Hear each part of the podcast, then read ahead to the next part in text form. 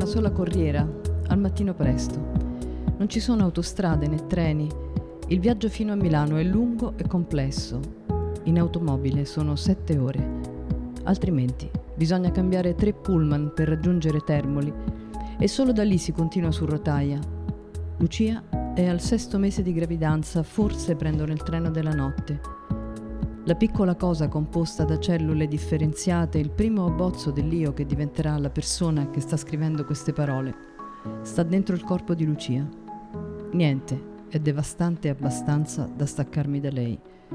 Nessun dolore, nessuna fatica, nessuna incertezza. Per quel tratto di tempo mangio quello che mangia, se finalmente mangia. Adesso che un pochino la conosciamo, possiamo immaginare quell'elegante ventottenne bruna di campagna seduta nello scompartimento di un treno, incinta di un uomo che ha l'età di suo padre e non è il legittimo marito. Pochi bagagli, lo stretto indispensabile. Ha portato con sé solo cose a cui tiene, l'essenziale. Ha portato il vestito marrone a fiorellini, ha portato i guantini da sposa. La sua vita di prima, ridotta all'osso si muove all'orlo di un abisso che può essere tragico o radioso. Scendiamo insieme a lei in quella città che insieme mette gioia e mette paura.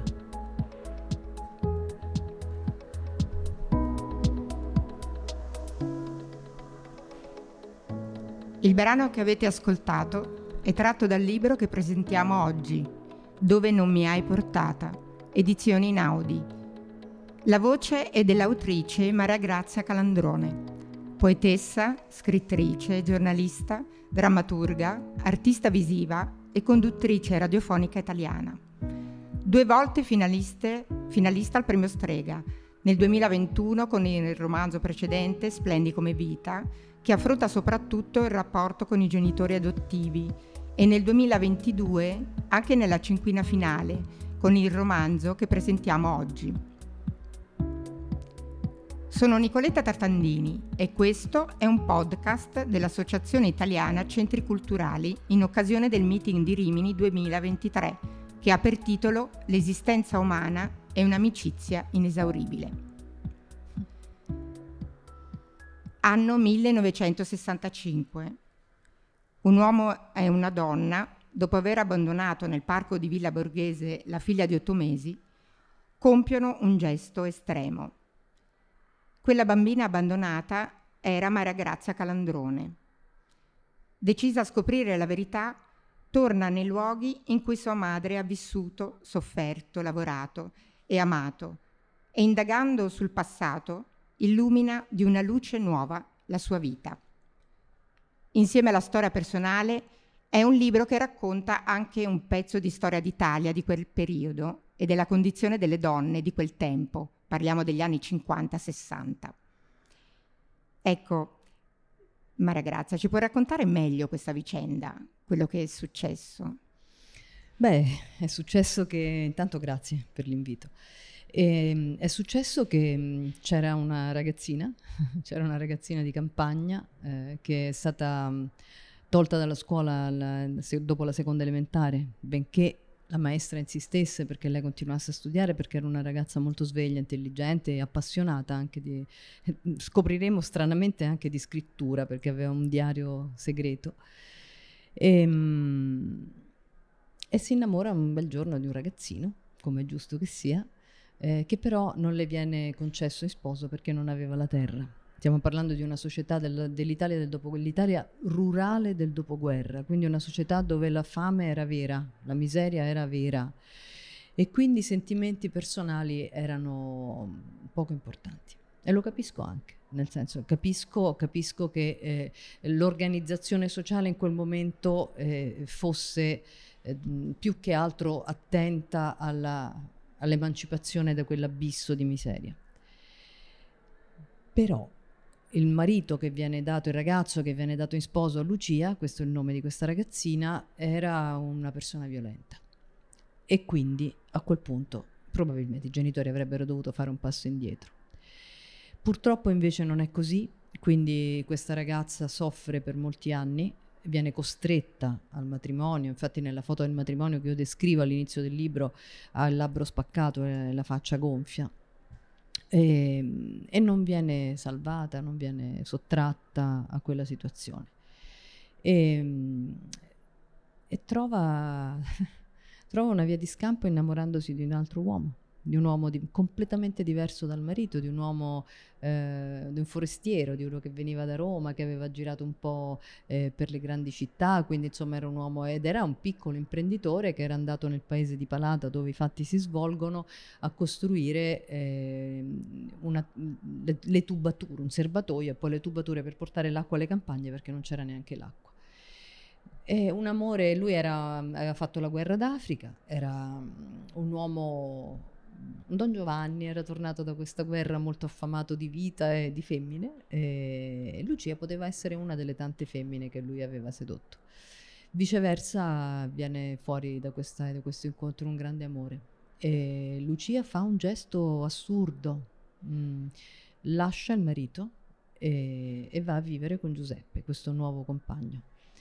Ma nel 1963 non c'è il divorzio, non solo non c'è il divorzio, c'è la possibilità per il coniuge di denunciare la moglie dopo un unico tradimento, il marito dopo, se, se concubino. Quindi eh, entrambi hanno lasciato i rispettivi coniugi, lui non viene denunciato dalla moglie, lei viene denunciata dal marito.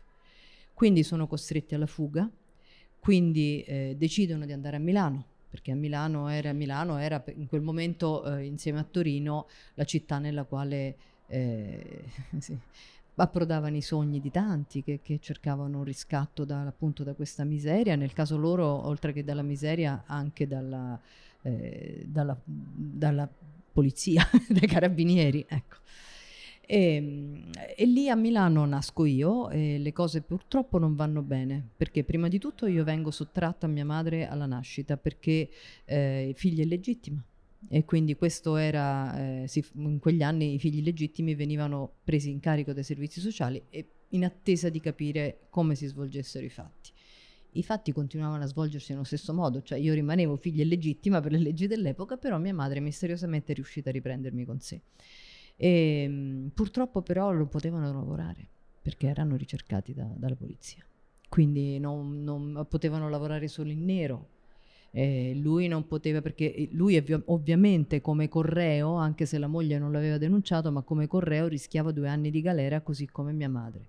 Quindi entrambi sono costretti ad una vita da clandestini eh, in una città che non è particolarmente ospitale, soprattutto non è ospitale per chi non produce e quindi eh, prendono questa decisione tragica e, e, anche generosa, ma ci ho messo 58 anni a capirlo che era anche generosa, di mh, venire a Roma, eh, lasciarmi e uccidersi.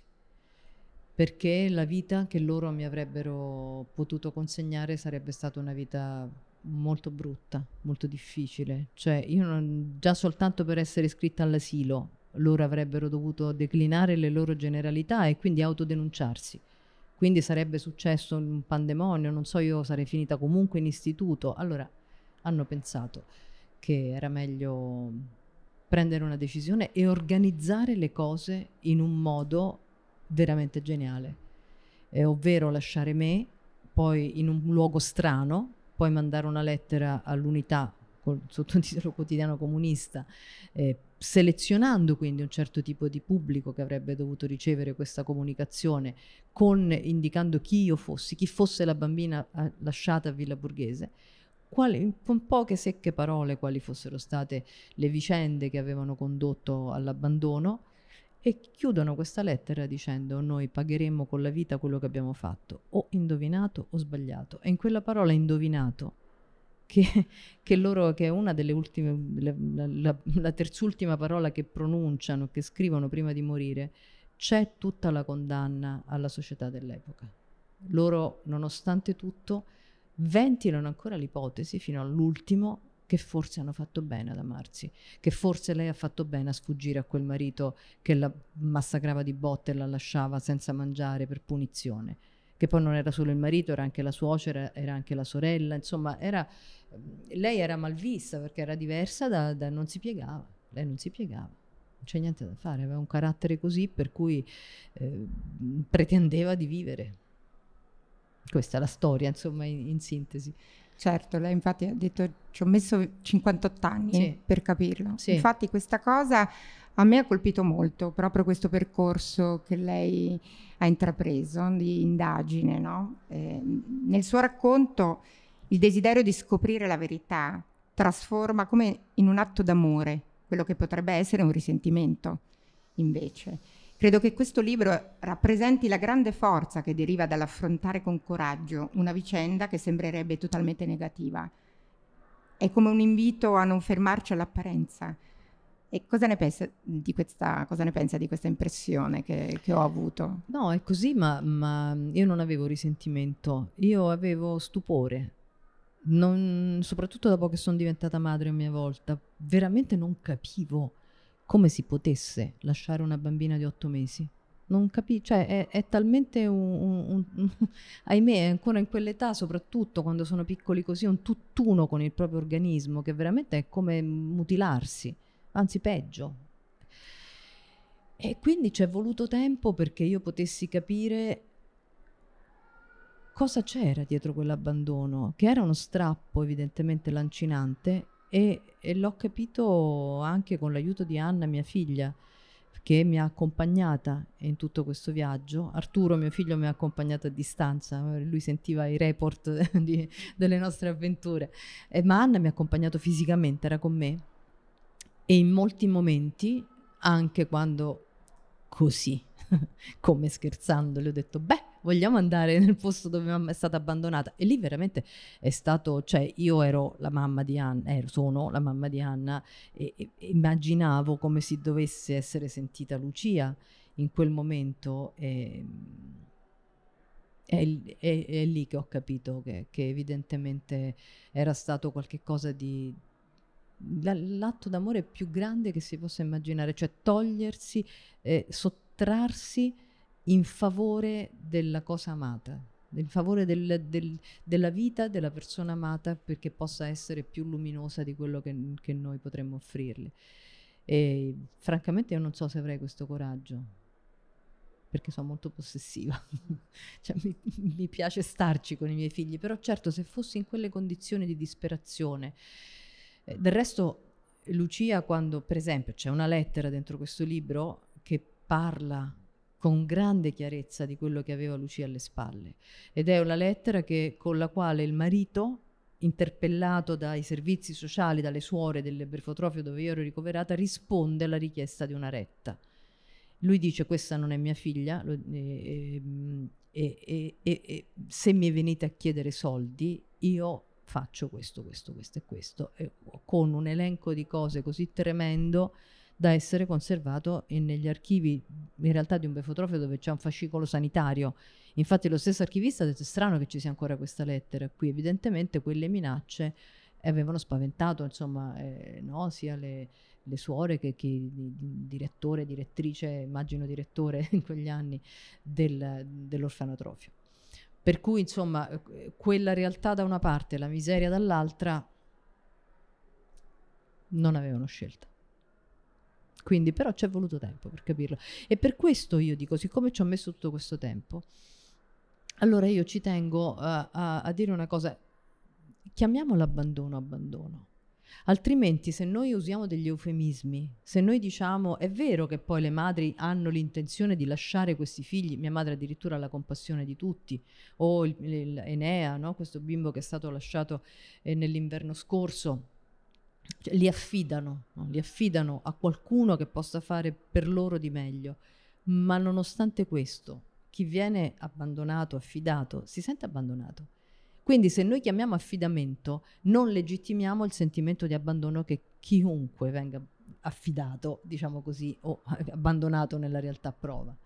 Quindi è importante che, che, che venga riconosciuto anche questo aspetto, perché no, è inevitabile sentirsi abbandonati. Poi piano piano, io ci ho messo piano piano, con la mia lentezza geologica, ci ho messo appunto 58 anni, piano piano si arriva a capire quello che c'è dietro. Però non trascuriamo il fatto che chi è stato abbandonato ha il diritto di sentirsi abbandonato. Bello. La rinascita di un rapporto di origine con i suoi genitori naturali e in particolare con sua madre si può ricollegare al titolo di questo meeting? L'esistenza umana è un'amicizia inesauribile? Beh, oddio, devo dire che le persone nei miei confronti sono state e sono ancora adesso, per motivi a me oscuri, estremamente generose e amichevoli nei miei confronti. E quindi io sperimento in prima persona come lo sperimentano tutti i, i, bambini che sono stati adottati e appunto precedentemente abbandonati, la generosità e l'amicizia degli altri. Però è, è una scelta, è una scelta faticosa perché io credo, eh, l'ho scritto, c'è scritto anche in questo libro, eh, parlo di fascismo naturale, cioè io credo che istintivamente noi siamo portati a, a respingere, siamo portati all'inerzia, alla pigrizia, a mantenere il nostro, a stare nel nostro eh, stato di, di, conforto, nella nostra comfort zone, come si dice con un termine orribile, adesso tutti questi termini appunto eh, eh, così anglosassoni che hanno invaso la nostra lingua, però non per patriottismo, ma perché sono un po' brutti. Ma comunque, ehm, però dobbiamo, credo, eh, imparare imparare a, a, comprendere la cosa basilare, cioè che gli altri hanno gli stessi identici nostri diritti e questa credo che sia la base di questa che, che, che voi dite amicizia e, e che è una una, forma, una, delle forme della compassione, che è quella che poi è stata la mia parola cardinale no? di tutta la mia poetica, nonché del tentativo della mia esistenza, quella la compassione alla quale i miei genitori mi hanno affidata, che io ho ricevuto e che cerco di restituire. Quindi amicizia, compassione, sì, ristrutturare il tessuto sociale, perché tutto quello che noi stiamo vivendo è tremendo io lo vedo perché ho una figlia adolescente, appunto una, una delle protagoniste di questo libro, e, e vedo come vivono questi, questi, ragazzini, vedo l'effetto che hanno i social su di loro, su, su, lei meno, sui compagni, insomma, però vedo che cosa significa essere invasi nella mente e nella struttura psichica da, da, dall'istante, dall'esibizione. Quindi ecco, eh, il contrario di tutto questo è, è, la compassione, la solidarietà, l'amicizia, insomma chiamiamola con tutti i sinonimi nobili, però, però certo, certo questa vicenda si iscrive in questo, in questo tipo di sentimenti. L'amore di Lucia per me sta nel non avermi portata con sé nella morte, sta nel dove non mi hai portata e nel suo avermi riconsegnata la vita. E, e questo è quello che lei ha detto, no? dando il titolo anche al, al, libro, molto bello. E io la, la ringrazio Grazie. per il dialogo di oggi, per questa conversazione che sicuramente offre un invito alla lettura di questo bellissimo testo.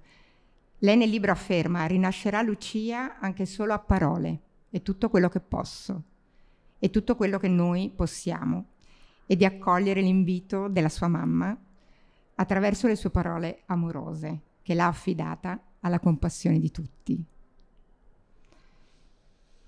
Avete ascoltato un podcast dell'Associazione Italiana Centri Culturali per il Meeting di Rimini. Lo potrete riascoltare su tutte le piattaforme Spreaker, Spotify e vi invitiamo ad iscrivervi alla newsletter dei centri culturali alla pagina centriculturali.org e a seguire gli account di AOC presenti sui social Facebook, Instagram e Twitter.